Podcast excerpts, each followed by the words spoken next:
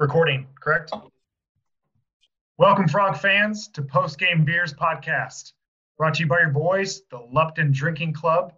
This is episode two, and we have heard and listened to your feedback on our first episode last week. Great content, guys. Terrible audio. We heard it loud and clear. Turns out our lack of experience uh, did make a huge difference, and we had no clue what we were doing. Uh, I digress. Hopefully, this week is better, and each week moving forward, it's more satisfactory to uh, your ears.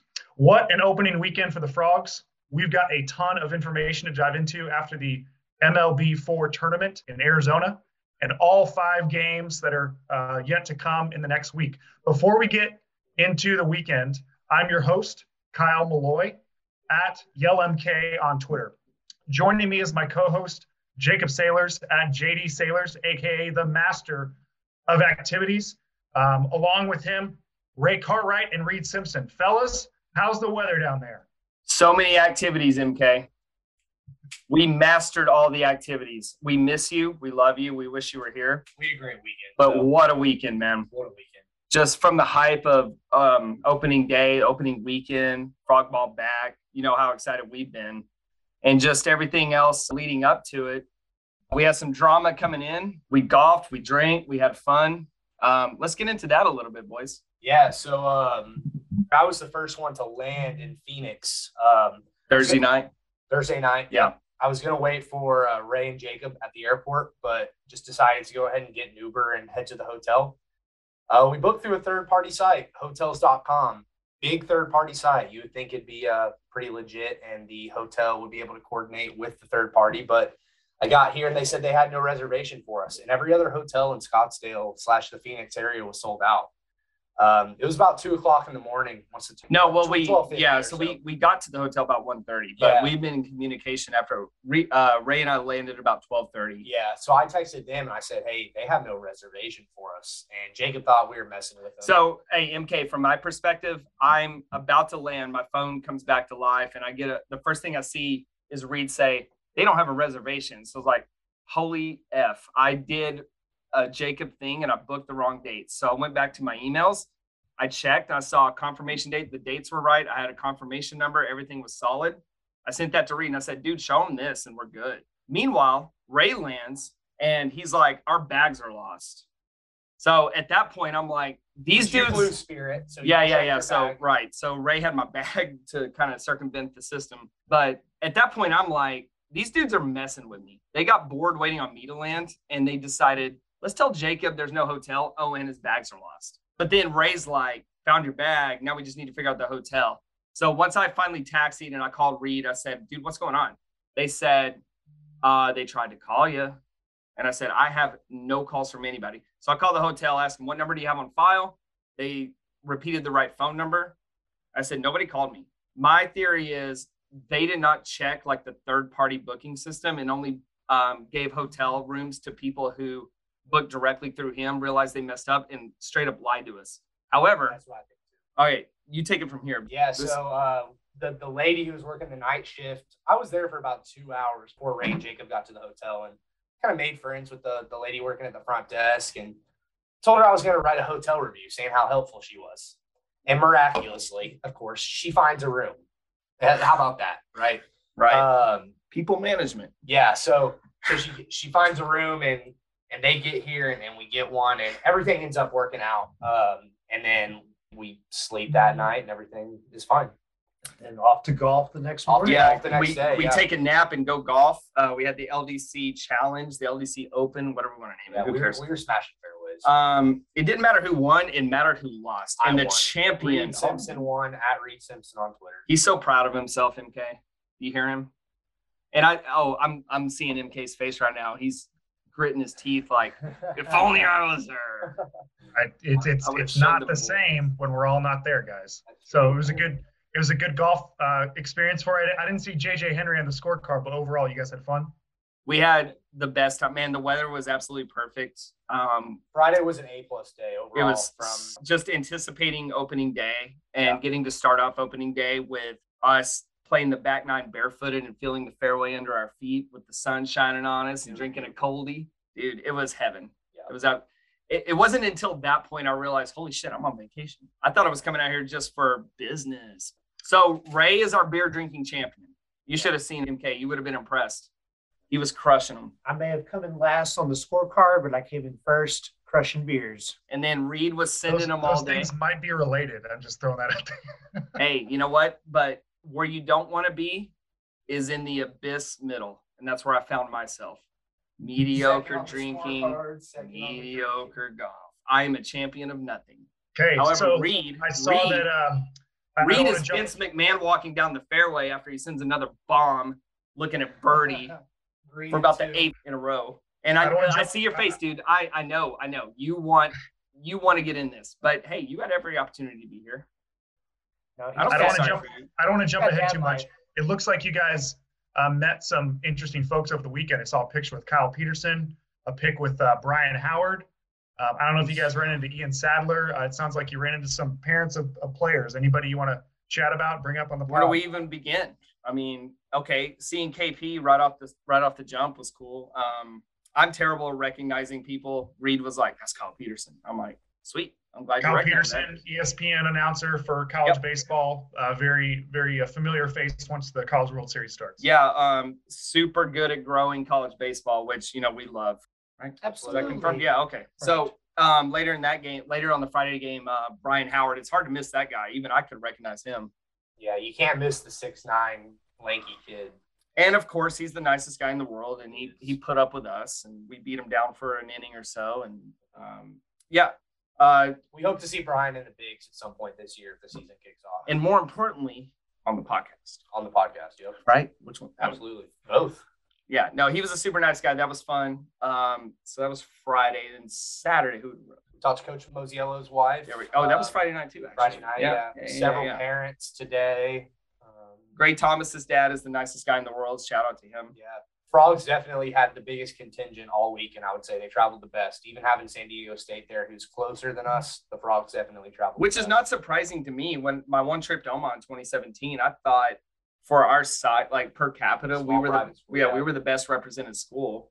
I, uh, Um, we travel so well, man. I love I love our Frog fans, man. It's so cool. Even media that was covering the MLB four tournament was like, "Do y'all work? do TCU fans have jobs? Yeah, Like, yeah, Yeah. we just we show Y'all up, show up in and four. It was a great. Well, one week. thing one thing was clear on our end watching was that at least we got to see the game, stream the game on Friday, but we Right. could really hear how loud um, y'all were. And I know it wasn't We did- just you you three, but the the small crowd was very loud. It was very apparent that even when something good, good happened for San Diego State, frogs were always louder.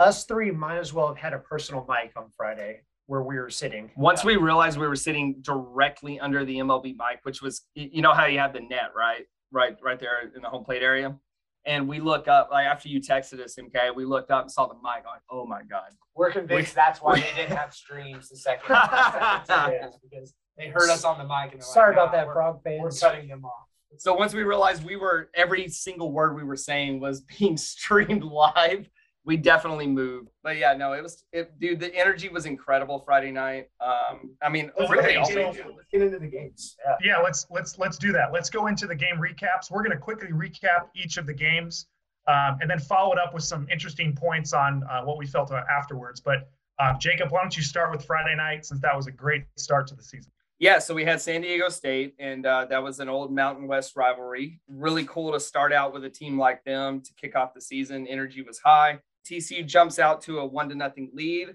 thanks to our three and four hole hitters, who we will talk plenty about in the next however long we go. A couple, ba- uh, Brayden Taylor double, I believe. Yeah, I'm, I'm trying to do this on the fly a little bit. Yeah, Brayden Taylor doubles. Freshman Bishop comes up, singles him in. We start off one to nothing. We had Austin Krob on the mound, who was spectacular, as we assumed he would be. He goes four innings scoreless.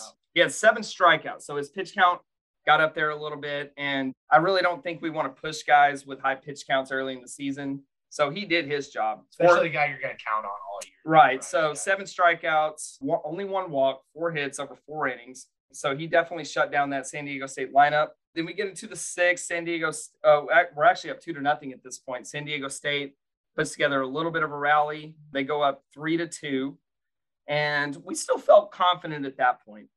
We go seventh and eighth scoreless. once Elijah got on in the ninth, we said, okay, this is our game now. We're gonna we got a little frog magic coming up. TCU puts up three in the ninth. Adrenaline is high, energy is high.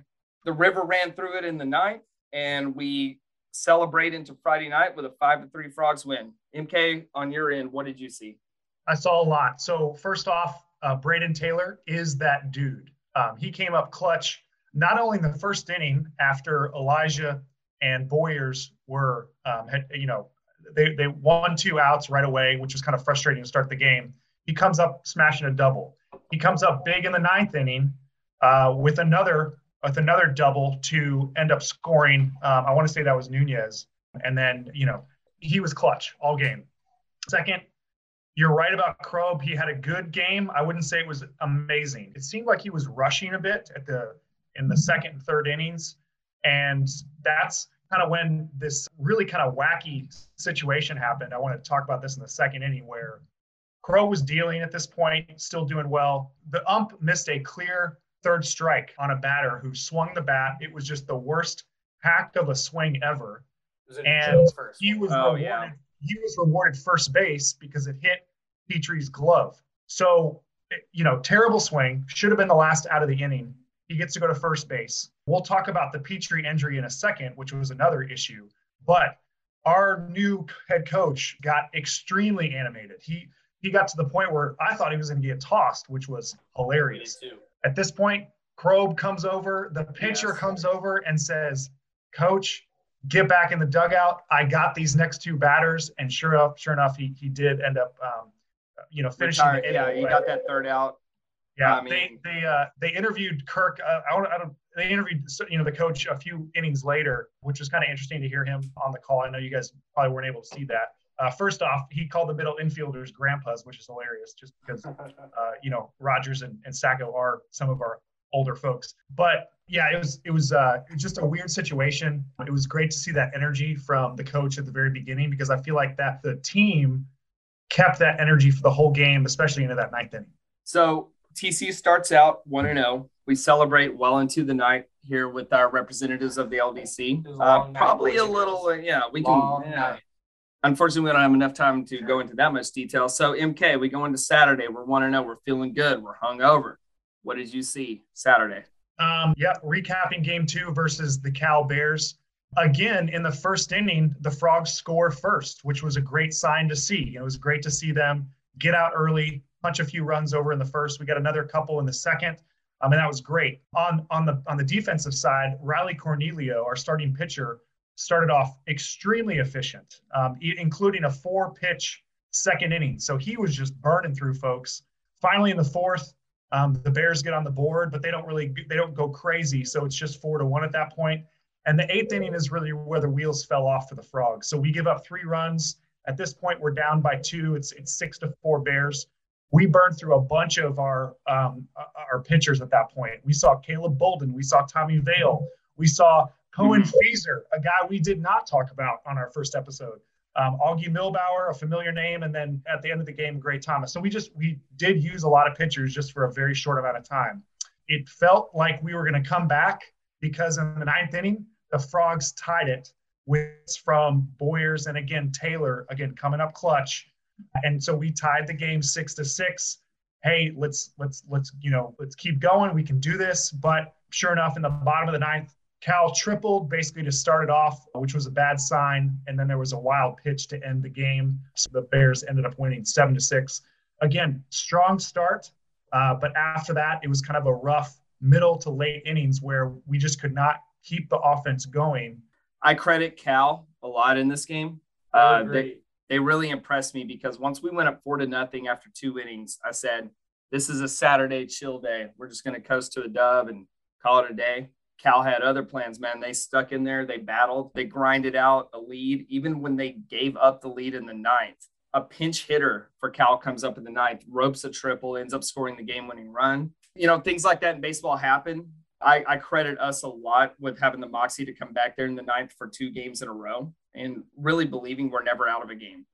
But Cal stuck with it. That pinch hitter coming up clutch there. That's that's just a credit to them. Hats I off thought that Cal. was a walk off bomb, honestly. Just a Yeah. great piece of hitting. Yeah, I mean, Yeah, there's from a pinch hitter too, in the bottom of the lineup. You just tip your cap. To I that. think he was a freshman. Cal's got a pretty special young group. I think they'll they'll be able to handle themselves in the pack. Let's talk about our young arms we saw a little bit and the transfers Right. in. Despite the result, there was a lot of electricity that came out of the pin. Tommy Vail came in uh, after Caleb Bolden. He came in in a really tough situation. It was very high, bases bases Yeah. loaded, one or two outs. Um, I don't have the note in front of me, but this was the situation we wanted to see Tommy Vail. I think it was one out, bases loaded. Yeah. And we said, you know what? This is exactly where we just talked about where we want to see Tommy Vail. So Kurt bringing him in in that situation, uh, maybe he listened to the podcast and said, you know, those guys are right. In a high leverage situation against a couple lefties coming up. So Tommy comes in. There was two lefties for Cal coming up. If I remember right, he gets the strikeout and then uh, he gets out of the inning, no damage done. And the three of us are looking at each other saying, Tommy F and Vail, high leverage against Let's lefties. go. Yeah. Uh, swing and miss guy got out of the inning. Yeah. So that was just super encouraging. Um, yeah. Cohen, Cohen Feser, if, if we want to be super honest, he slipped under our radar. He did. Uh, We apologize for that, Cohen. You looked, Yeah. you looked good. You had good stuff. yeah. He's listening to the podcast. Like, what about me? Right. I mean, I don't think we started like even hear his name until the last week when it was uh was it D one? I, I think it was the coaches show at, um, at Oh the, at the yeah, the barbecue coaches joint. show. uh, Yeah. when Kurt was hyping him up. Right. We're like, dang, we missed this guy. We had most of our lefties, I would say 89 to 91. Right. Most righties out of the pen were 91, 92. And then Feser was 93, Feser. 94. And Gray Thomas was oh up Oh to my 96. Dude, Gre- when we saw Gray Thomas come out, we said, oh, hell yeah, let's get a look at this Yeah, guy. we were Because very you know how excited. excited we get about newcomers, right? So Gray Thomas comes on the mound. He's a, I mean, his stature, he's kind of a little boy, right? Uh, relatively speaking. That's that was my observation. I, I don't I don't have his uh He's got a lot of weight. room to build out. Yeah, I mean, well, he's- he's a kid, right? Yeah. So he's he- Freshman. He's 18. so he's warming up on the mound and he's around 88, 89. Said, okay, let's see what he's got. His first fastball MK, I think we clocked him at 94. 96. 96. 96. 20, 2400. We're like, oh, okay. So Gray Thomas is that dude. Yeah. Okay. So he, you know, he gets a um, he gets a strikeout there in the ninth. It was eighth. Okay, so he yeah, so he's pumping them there in the um, in the eighth inning, gets that strikeout, and then yeah, obviously things got away from us in the end. But you know what? It's baseball. You're gonna lose a game. I my first thought after we lost is who cares? Win two out of three. That's what you're aiming for every weekend. Let's go get Houston tomorrow. We saw a lot of positive things there Saturday night. Uh, we got to see a lot of arms. We we threw six different pitchers. and we weren't discouraged by any of them, I would say. Yeah. Then we go into Sunday. Uh, one of uh, MK. I'm sorry. Did you have any more thoughts on that game? Let's re- No, not really. I think I, I I think that you said it best in that it was great to see the frogs come back tied in the ninth, uh, what they had done the previous night. It's Right. too bad they couldn't get one more run, but it was great to show that moxie at the end that they weren't going to give up. So Yeah, overall, it builds character going forward through the season. You got these tough situations, and they're coming through, and uh, that just builds confidence throughout the season. Where like, we know we can do this. which is a culture we've established long ago. Like guys who are long gone from the program have established that culture. And I think if you come to TCU and you put on that uniform, you believe, you know, we're, we're that team. Freshman arms have always gotten a chance. From Brian Howard coming in in that 22 inning game against Sam Houston State to Morrison throwing in the week, you always give the freshmen a chance, especially if they're as electric as the ones we have. Right. To uh, Garrett Wright last uh, last year in the state farm, coming in against Mississippi State in a high leverage situation and shutting it down. Uh, they're not afraid to pitch these freshmen. You're listening to Post Game Beers Podcast, brought to you by the Finnish Long Drink Legend of 1952. All right, welcome back to Post Game Beers. Uh, we've recapped the San Diego State game, we've recapped the Cal game. We're one and one going into Sunday, and confidence is high because we believe after what we've seen the first two games, we're a good team. Uh, we got Houston coming in. They dropped their first two games of the of the tournament we thought that this would be the game where we really establish ourselves, where we really show our offense. Uh, we had Brett Walker on the mound, who, you know, we were really high on in the first podcast. We are super excited to see him. Experience, experience, experience. And there's not really much to say about this game other than the Frogs really just showed, you know, what they're capable of. Uh, Brett Walker was incredible. We run rolled Houston 10 to nothing in eight innings. Um, let me let's see. Brett Walker, six and two thirds innings, seven hits, no runs. two walks, five strikeouts. And the biggest takeaway I had from Brett Walker is we get up four to nothing early, five to nothing going into the fourth. And Brett Walker said, My boys are taking care of me. I'm going to pump strikes. I do not care how many singles up the middle you hit, Houston. I'm going to make you right. score runs against me. We're not going to give you freebies. Yeah. So if you, I'm going to pump strikes. If I'm Brett Walker, this is what I'm thinking up there. I'm going to pump strikes. You get a couple singles, I don't care because we're going to get some outs. We had a couple of key double plays there when Houston felt like they were building a little something. pitch count on Walker? Uh, I don't believe it says here. Um, MK, what did you see from this game? Another great game by the Frogs, wire to wire. They were dominant. Um, what I liked about this game was that the offense didn't stop in the second inning. Uh, we scored Amen. in the second, yeah. third, the seventh, and the eighth innings, and it really um, just kind of exactly what we wanted to see out of, of get them getting up there and really swinging the bat.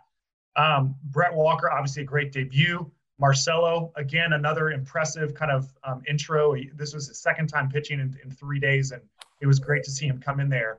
Um, in the seventh inning, uh, you know, Brayden Taylor, another crazy game. He, this dude is hit um, over 600 um, through three games. Obviously, that's not sustainable over a whole season, but you know what? Or is it? Who knows? Maybe it is. Or is it? Yeah. So another, and he also had uh, a defensive gem uh, that Chuck LaMendola was like, I don't know how he caught that thing. You know, kind of went off on that. A couple guys I want to I want to shout out. So uh, Reed Spenrouth, um, he had a great day, two for four, drilled a ball into the pitcher's leg, uh, which ended up being a hit. Um, had a had a hit at the end, uh, scoring in the in the ninth inning. Four um, RBI. And then Sacco, Tommy, Tommy freaking Sacco went three for four, two doubles. This guy just went out and raked today. So it was great to see some of that uh, veteran leadership step up and, and really swing the bat. Friend of the LDC, Tommy Sacco. Literally obliterated Houston's franchise today. I have absolutely zero complaints from today's game. They came out, they took care of business. Yeah. Everybody had fun. We drank some beer. Houston had eight hits. I think they were all pretty spread out a lot of them came with two outs. There were just singles up the middle, and Brett said, "I don't care," and he went and struck the next guy. And that's exactly what I want to see from a pitcher pitching with a lead. Not, I don't want to see him up there filling up the count, walking guys, trying to be too perfect. I want him to say, "I'm going to throw strikes, and odds are with me that it's going to be an out." And trust his stuff yeah. that it's good enough. He's going to be working ahead and the defense is going to make plays behind him. And that's what we saw today. So they had eight hits, but they were all spread out they were random and you know we got more outs than they got hits and we cruised to a win. To give kind of a productivity yeah. comp i would say he reminded me a lot of stephen maxwell who was on that first omaha team. He was an experienced guy coming in on sundays. He wasn't matt Purke. He wasn't kyle winkler. Um, but he just he got outs and the hits he gave up were were sporadic and he didn't walk guys. He didn't give away runs and you know a, a pac 12 transfer that's what you're going to get experienced uh, weekend weekend pitching. So that's what we saw. So we awesome. finished the weekend two and one. Uh, we're feeling pretty good. That's what you want from every weekend, right? Is yeah, win the series. Um, you don't need a. This isn't football where you have to go undefeated. You can drop a game. You go two and one. You're feeling pretty good. Especially considering in. the weekend some teams had across the country. There was some craziness. I, I need to get caught up personally. I've been uh, really dialed into TCU baseball as well as maximizing our time here in Arizona. So I need to spend some time getting caught up on the on the national scene, but you know, we don't even really care about that right now. Let's talk about frog ball. Yeah. All right, so let's move into um, some likes, dislikes, things, uh, just some game notes that we uh, want to mention that we haven't mentioned yet. Um, a, a, lot of the stuff on the like option I have been I have already been covered. So one is that we came out firing in all three games. We scored in every first inning of the weekend, which I love. Love to see them coming out and do that. Um, starting pitching is another huge one for me. I felt like Krob, Cornelio, and Brett Walker all did their jobs, um, even if we weren't able to finish it on Saturday night. Very impressive from all those guys. I, I would imagine that they're going to get another weekend or two or um, until something happens because that looked like a solid lineup. Um, and then obviously we talked about um, Brayden Taylor just kind of going off. Uh, some other guys to mention, Sacco's hitting over 500 already. Um, I would love to see Elijah Nunez and Luke Boyers um, a little stronger at the beginning. You know, there are leadoff batters. And so when you start off with two outs for two games, it doesn't put you in a hole. It's only the first inning. You know, baseball is a long game, but it certainly doesn't help. It just makes things more difficult. And I would love to have a guy on base when Taylor comes up um, in the third spot so he can knock him in with with all those doubles that he's hitting. So, uh, likes on your end, guys. I think the encouraging thing about that is uh, Eli and Luke, they got stronger as the weekend went on. Uh, they got on base. They really set the table for these rallies. I I really was encouraged how TCU jumped out to early leads in um, all three games, uh, despite um, struggling at the top of the lineup a little bit. Brayden Taylor and David Bishop, which we haven't even mentioned yet, um, coming through with two outs early in the game to give us the lead. So it's really exciting to see what this offense can do with um, consistent production at the top of the lineup. Um, we don't want to overreact to three games because it's such a short sample size. But Absolutely. going forward, we want to definitely see more production at the top of the lineup. Now, to their credit, when late in the game, when it was on the line, both Elijah and um, Luke came through to set the table for the guys in the middle of the lineup that produced all weekend. And that's how we were able to uh, come back against San Diego State. Uh, we came back against uh, Cal. And uh, with with Houston today, I mean, their their starters struggled, but our guys at the top top of the lineup took advantage. Yeah, yeah they made him work. Yeah, and that's one thing. He wasn't sporadic. He was in and around the zone. There were just some good ABs put together by our guys to really force him to attack the zone. And what do we always say about our lineup? We put them through the grinder. Yeah. Like if you're if you're gonna miss even an inch outside the zone, we ain't swinging at it. Yeah. Mean, it's one of the most disciplined. Like I watch TCU mostly, but I definitely spend a lot of time watching other teams. I don't see other teams really pissing the pitchers off from the other team by saying, "Okay, that ball's a little bit outside. I ain't swinging at it. Yeah. You're gonna throw me a strike." You will not cheat our lineup. That's no way. I have a buddy. He he's in the analytics department for the Diamondbacks, and he uh, sent me a text this weekend that said Brayden Taylor's at bats look like big league at bats. Uh, and that and that's a great point. Um, I remember I was I was talking to a guy, a fan from Fort Worth. He flew out to watch the team. He was standing there by himself there in that ninth inning rally against San Diego State. And once we got that rally going in the ninth, I said, Brayden Taylor is 100% either tying this game or putting us in the lead because this game at this level is way too easy for him. And it looks like it all weekend. He just has a presence in the box that was so was elite. So of course he strokes a double down the to the right field wall.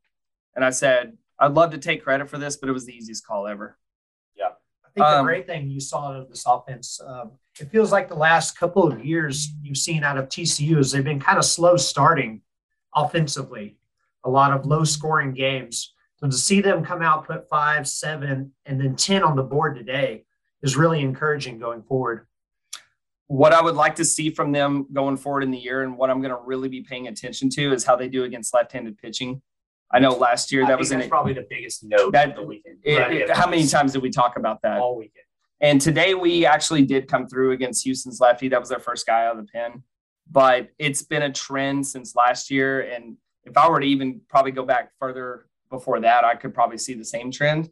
It but, got more noticeable as our lineups got more and more left-handed heavy, but absolutely, it's been a trend. Yeah. And we were told um, that first pitcher that came out for Houston out of the pen, that's their only pro prospect right now on that squad. So to come out and hit him was really encouraging. Right. But on the downside, we jump out to a four nothing lead against Cal. They bring in a lefty. We don't score again until the ninth. Yeah. So it's going to be something to watch. Yeah. Real quick on that in the first game, I we skipped over it because we won and it was an exciting game at the end. But besides that first inning where we we we had um, you know Taylor had a huge not had a huge uh, double, I want to say. And then uh, Bishop with the clutch hit too. And then Bishop with the clutch. So we scored in the first inning. We did not have another hit until the sixth inning. Well, so we did we score went, two in the second. Did we get yeah, a hit in those in that inning? Um.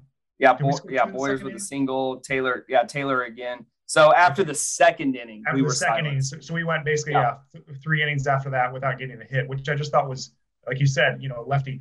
And then um, the second game, they started off with a righty, and as soon as they switched to a lefty, that's when we, you know, slowed down a little bit in those middle innings. So yeah, you're absolutely right. Another small criticism. This is minor, and I, and I don't want to spend too much time on it. But there were two bunt calls in the first game. That, right. To be honest, we we don't have an opportunity to ask uh, any of the coaches about their mindset or their ideas on what they want to do. But I, I didn't agree with bunting uh, Elijah Nunez or Porter Brown. Porter Brown's your, your designated hitter. I want him going up there and swinging the bat. And they both of those at bats started off with two strikes because they could not lay down a bunt. But I, you know, that's a, that's another issue in itself. I think somebody commented on Twitter, I wish they could lay down a bunt. It's like, well, I'm not concerned with that. I'm more concerned with the bunt call itself. I want them. I agree. All of our guys getting up there, swinging the bat, and and it start. And you know, one of them actually, I think uh, Elijah ended up getting a base hit on on the on roped a single after getting down two strikes. Which started the rally there in the ninth. And MK, I don't think any of us are going to disagree. If I was to play devil's advocate and I was defending the bunt call, I'd say your guys got to execute. But I I agree with you 100%. I want to see guys just swinging away. I mean, they're too talented.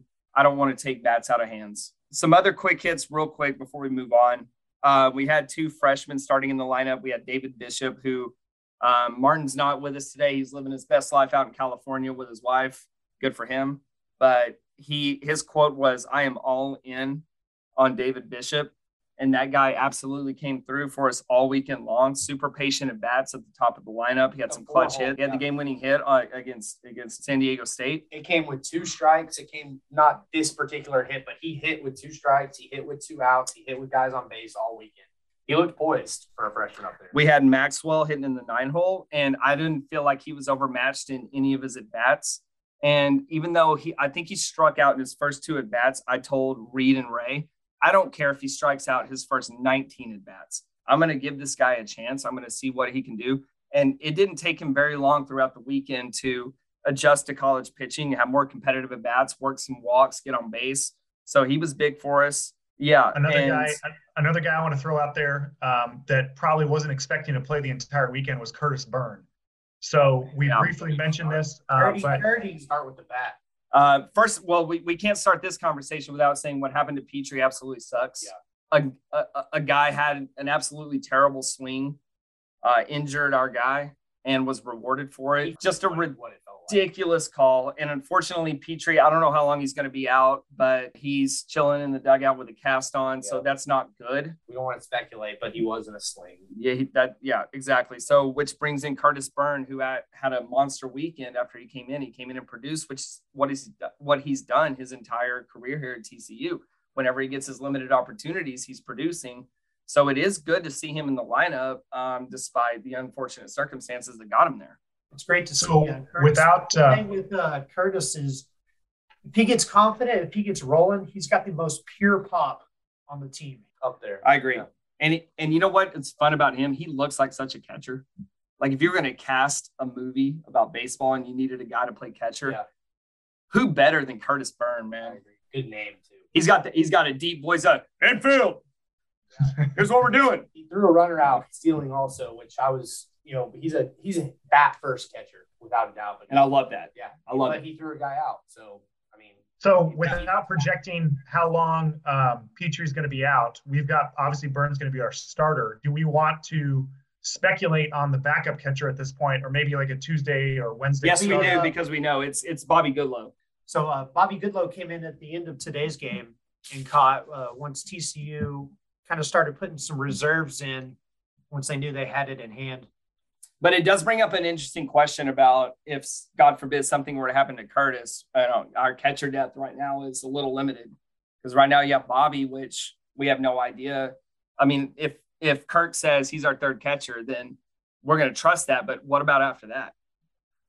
So health right now at catcher is a little bit of a concern. I still think we're okay at, at catcher. Bobby Goodlow is a great athlete. I fully have full confidence in him behind the plate. A couple more notes from me, real quick. One good, one bad. Uh, Brett Walker today, obviously really good through his first four innings, but then in the fifth, when he struck out the last batter of that inning, we saw his swagger come out.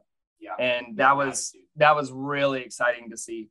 On the downside, my main man Porter Brown had a tough weekend. We had Spinrath in for him today, which I, I know I said last week. I never want to see Porter Brown come out of the lineup and I still think, based on his production from last year, he's going to be a valuable piece for us today. But I, you know, given his first two games, which is a small sample size, I wasn't terribly upset to see somebody else get a hack at it today. And Spinrath was big, but especially I, a new guy. but I really hope you know Porter Brown can get his timing down. It looked like a timing issue with him all weekend, and um, I hope he gets another chance in one of these midweek games to kind of figure that out. Last note um, on my end, I love the start for the new coach, uh, Kirk Saarloos. Obviously, winning the first game, getting that first load off your shoulder was helpful. But most importantly, just watching the energy of the team, kind of kind of hearing it, and uh, we, we got to see it on, on on Friday and listen to it uh, yesterday and today. His style is just noticeably different than Schloss, and it's not like Schloss never got heated, you know, or he never yelled at an umpire. It just seems different from from Saarloos. It seems very player centric. He's a he's a player's coach, and I, I just I felt like they fed off that um, uh, what he was doing. So it was a great start for his head coaching career.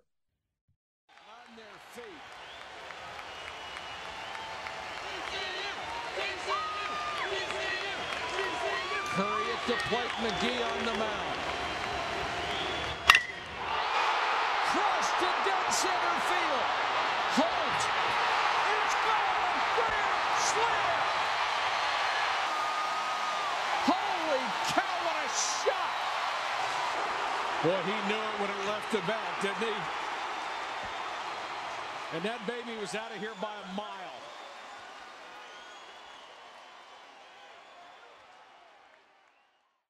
Welcome back to Post Game Beers, brought to you by the Lupton Drinking Club. We're here live in Arizona, um, finishing up our little vacation. We Papa go in. the Papago Inn. Shout out to them, man. They were uh, after they fixed our mistake and they let us in. I'm going to cough, so Reed, please edit this out. Pardon me, everybody, for all our live listeners. I'm not gonna edit that. I know. Uh, we had to say goodbye to MK, so Daughter, um, daughter's basketball game comes first. We're Yeah. we're, we're a family. while the cat's away, the mice will play. So Yep. let's loosen up and have some fun now that now that Daddy's gone. By the way, he absolutely freaking owned us on that meme. He we did, need- yeah.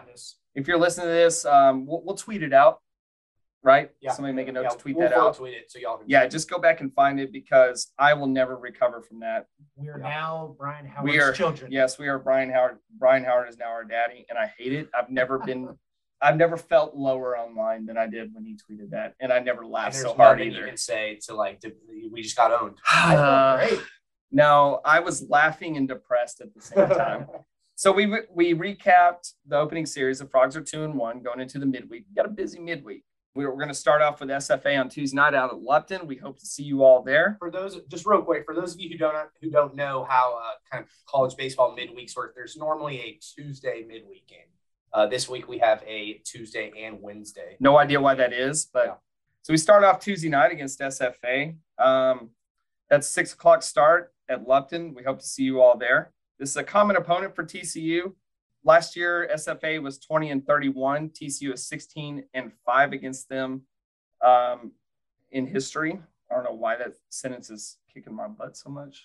words are hard Words are hard. Uh, yeah, so that's Tuesday night. We got Cam Brown on the mound. Excited to see him. R.I.P. SFA. loss We don't know who the projected starter is for SFA, but honestly, boys, I kind of hope it's a lefty. just so we can see it Yeah, yeah I, I, i, I, agree I am super depressed with our lineup against lefties, and I kind of today helped a little bit. despite the result Yeah, against today, Houston. yeah Um, but I mean, that's been a common trend. We've talked about it, and I think I'm going to get sick of talking about it all season unless we turn that around and start hitting some lefties. So we'll see who SFA throws. It should be a win for TCU, as will Wednesday night against UTSA. But UTSA had a pretty decent year last year. They were 22 and 26. Um, that game is Wednesday night at six o'clock out at Lupton.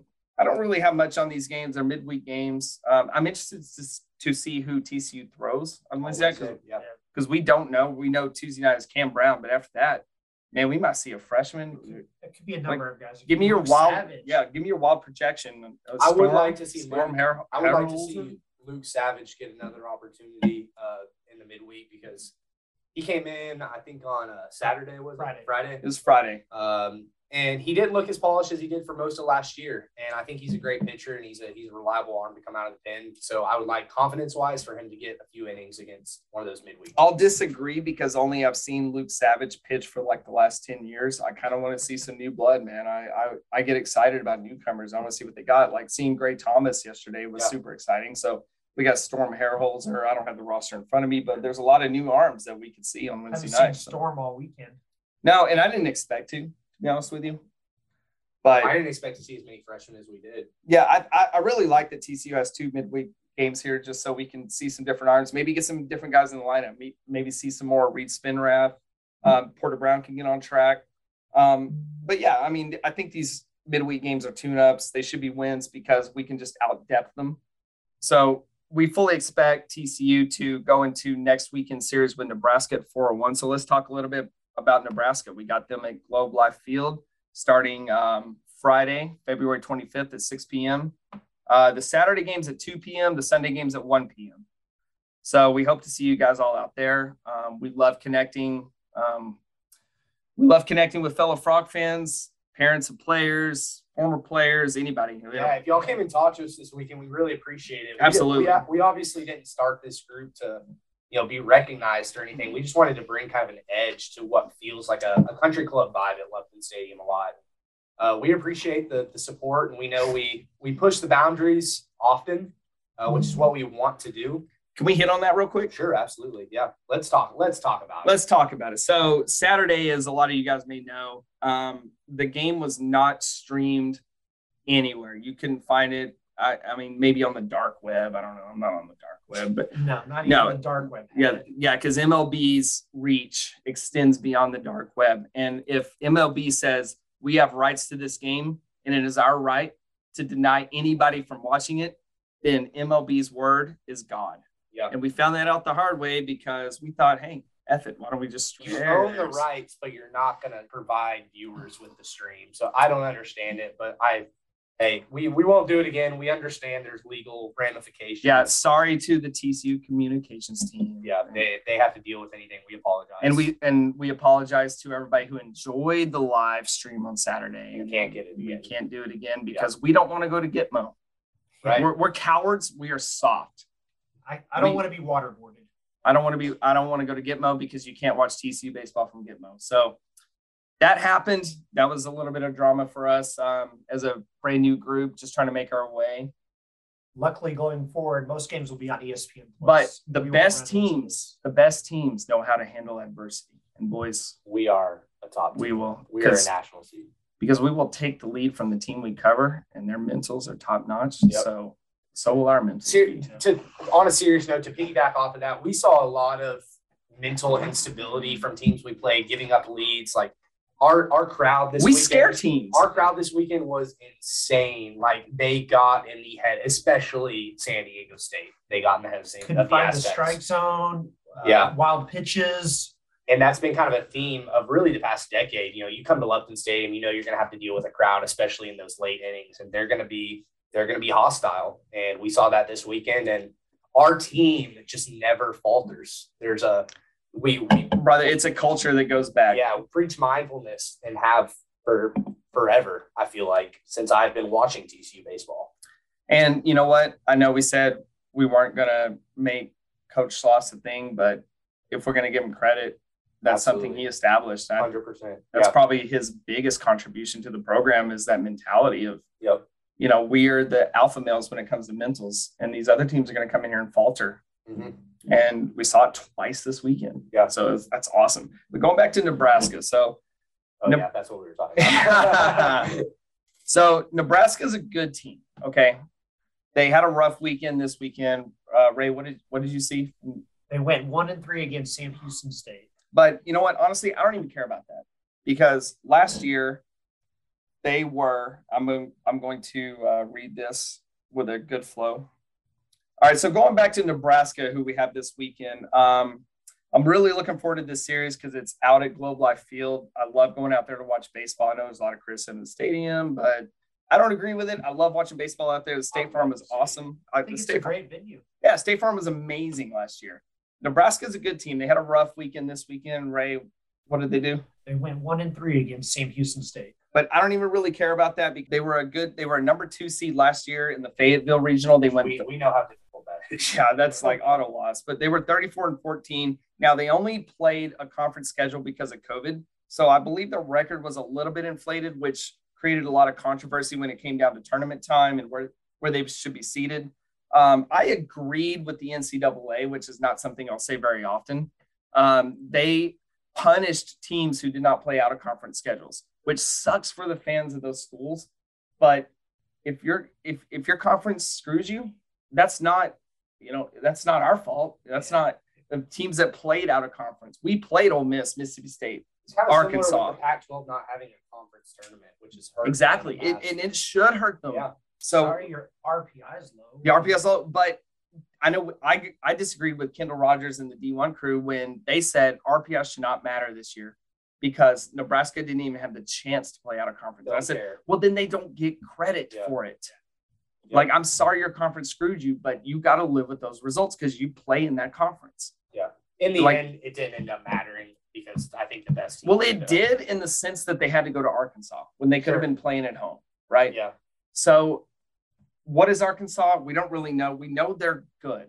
Okay. So, this is not some series where we can go into snooze and sweep. We're going to have to play well, but I think their performance last year, at least in the regular season before they went to Fayetteville, is inflated. You just can't go to the weekend and cruise and expect three W's.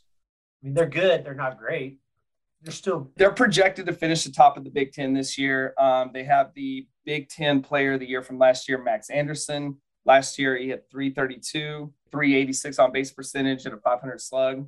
So they got some players, man. They got some talent. They're a good team. It'll be a good test for TCU as, as we slowly build towards conference play. Right. It's just it's another good test. It is a good test. It's a it's a Power Five team at the very least, which is going to be good for RPI later on.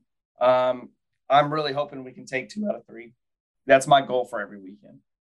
Sweeps are nice, but if I drop a game or if we drop a game in conference, I'm not sweating it as long as we win two out of three. Thank you for listening to Post Game Beers podcast, sponsored by Long Drink, the taste of Finland. All right, welcome back to Post Game Beers. We're almost done here. Um, we asked you guys on Twitter if you had any questions, and you guys did submit some. Hey, by the way, we want to thank y'all for a thousand followers. That's awesome. Yeah, that is awesome. Appreciate it. We had no idea that we would get even close And to that. man. Funny story about that is the th- actual thousandth follower was sitting a few rows behind us. Yeah. He shouted at us. He said, "Hey, Bray, I think, boys have a thousand now, thanks to me." So that was cool. I don't know. Did you did you talk to him, Ray? He did. His name's Mark. Good dude. Hey, Mark. Mark, Appreciate Rusty, great dudes. They uh, called us out at the start of the game uh, for not Oh, walking for not- in. With Yeah, beers. we were a little late getting there today. We had some um we had some Uber drama, so we got there with one out to, uh w- with one out in the first inning. So we were a little late, and then he I think he snapped a photo of us like right as soon as we sat down. Said, "Where's your drinks?" Yep. But we made up for it. Call us out again, Mark. Yeah. All right, so to Twitter questions. Um, where do we start? Okay, so let's start here. What is the preferred drink before, during, after the game? That comes from Derek Duke at Derek Duke twenty five. Of course, long drink. Yeah. Yeah, we Love love, long drink. long drink. Love uh, some Coors Light. Yeah, too. we definitely crush some Coors Light because they don't sell long drink there at Talking Stick Field. We did find some long drink at the bar Friday night, which was cool. Yeah, talked about that a little bit earlier. There was a cutout of long drink up on the wall, the place we ate dinner at last Yeah. night, and then uh, a couple of the places we went to served it. Yeah. Yeah. Now- Shout out KR again. Yeah, KR man, we love it. Man. Yeah. like Seriously, it's very good. like the best drink is a free drink, but it's also cool when the free drink you get is legit delicious. Yeah. So if you guys haven't tried out long drink yet, it's the uh the, the Finnish legend since the 1950s. So Mhm. Thanks KR again, man. We're really enjoying this stuff. Uh next question, let's go to best uni. And also, what is better? uh, Let's start with the uni first. So best uni, that's from uh at GMFP underscore. Best uni. You guys go first. I think TCU's uniforms today. I love the the pinstripe with the cursive frog, and of course the throwback. Yeah. My favorite's the uh, Sunday throwbacks by far. Love Yeah. the cream color. I agree. I love the Sunday throwback. I now own one. Thank you, Reed. Appreciate that. mhm. But I will say the pinstripe with the frog script that they wore today. That's that's definitely my favorite. We I, had I no love elite them all, uniform honestly. matchup today. Houston had good uniforms today too. the worst of the weekend, San, San Diego, Diego State. State. Oh no. Those yeah. black, Those- oh, Black with man, red horrible. pinstripes. Black with pinstripe, terrible look. Bad, Hated it. Yeah, It was Vandy Walmart brand. I don't know, man. I I don't like the blacks. I, I don't know about the gr- The black jerseys have gotten better. the over grays we wore yesterday. I'm not a huge fan of. But I mean, it's road. Yeah, I I agree. I do love the uh, the all purple with the cursive script. Those are pretty oh, the cool. frog. They're not my favorite, but I like them. TCU's always had they they put good uniforms on the field. So um, GMFP underscore also asked, what is better about Saarloos and what was better about Schloss? It's too early to tell.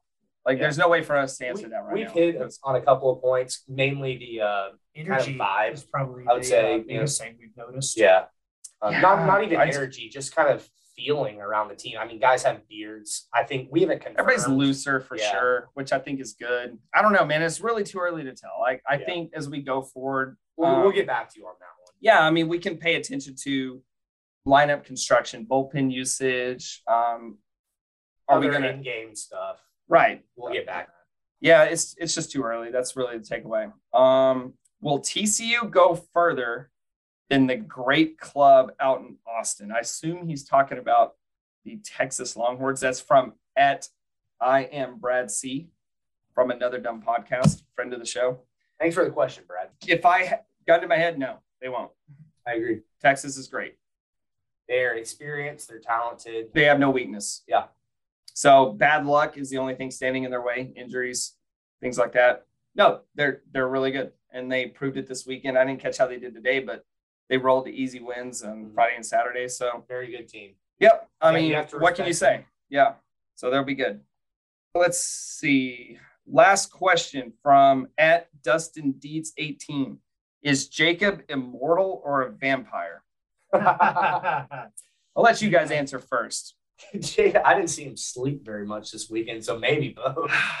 I'm starting to scare myself with my endurance, man. Yeah, It is top notch. I can't hang. he's a vampire. A vampire, vape energy. I don't know. That's just a funny question. It's not really serious. So, all right, guys. Uh, let's see. Frogs two and one after a good weekend. Got a really fun five game stretch coming up. So we'll have five games to talk about next week. Oh, real quick, let's talk about uh themes. Oh, for weekends. yep. Friday. Go for it. Friday, uh, Boot King Friday. Wear your boots out there. Yep. Um, The- if you want to, if you want to have some fun with us, show up in jeans and boots. The That's what we're thinking, doing uh, Friday. behind that is the metal stands that TCU has. Whenever you got the boots on those metal stands, it it's pretty freaking loud, man. Uh, Saturdays TBD. We we're, we think we might go Jersey Saturday, uh, but that's Yep. that's still up in the air. Let Hawaiian take that. shirt Sunday. Big Hawaiian shirt. We're looking to go undefeated. Yeah, let's have some fun out there, man. Let's uh let's theme up, let's group up, and let's Yeah. have some fun. Um, a couple couple other quick hits I wanted to get to in the first um podcast, but I had too much adrenaline going, and I kind of forgot. Hunter Wolf has a new puppy named Wally. Hunter, Wow, good puppy dog. Yeah. Luke Savage's charity. Do you guys have the name on that? I should wrote- Walter Payton Man of the Year. That's not. the Yeah, name that's of not the name of it. Not the name of the charity. It's on the meme. Do you guys have the meme handy? Um, find that out real quick. Okay. It's uh, blessedfeet.org. Blessedfeet.org. Check that out, man. That's a really cool thing that Luke Savage is doing. Johnny Reiser got engaged. Congrats, Johnny. Shout out to Johnny. Finally, um, Russell Smith has a newborn baby. Shout out Ryder. Ryder. Russell, big friend of the podcast. Man. Yep. So I wanted to hit those in the first one.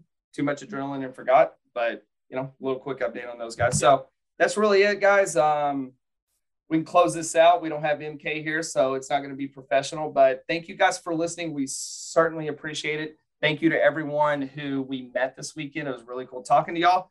Go Frogs. Um, we'll see you out at Lupton on Tuesday. Go Frogs. Thanks, go Frogs.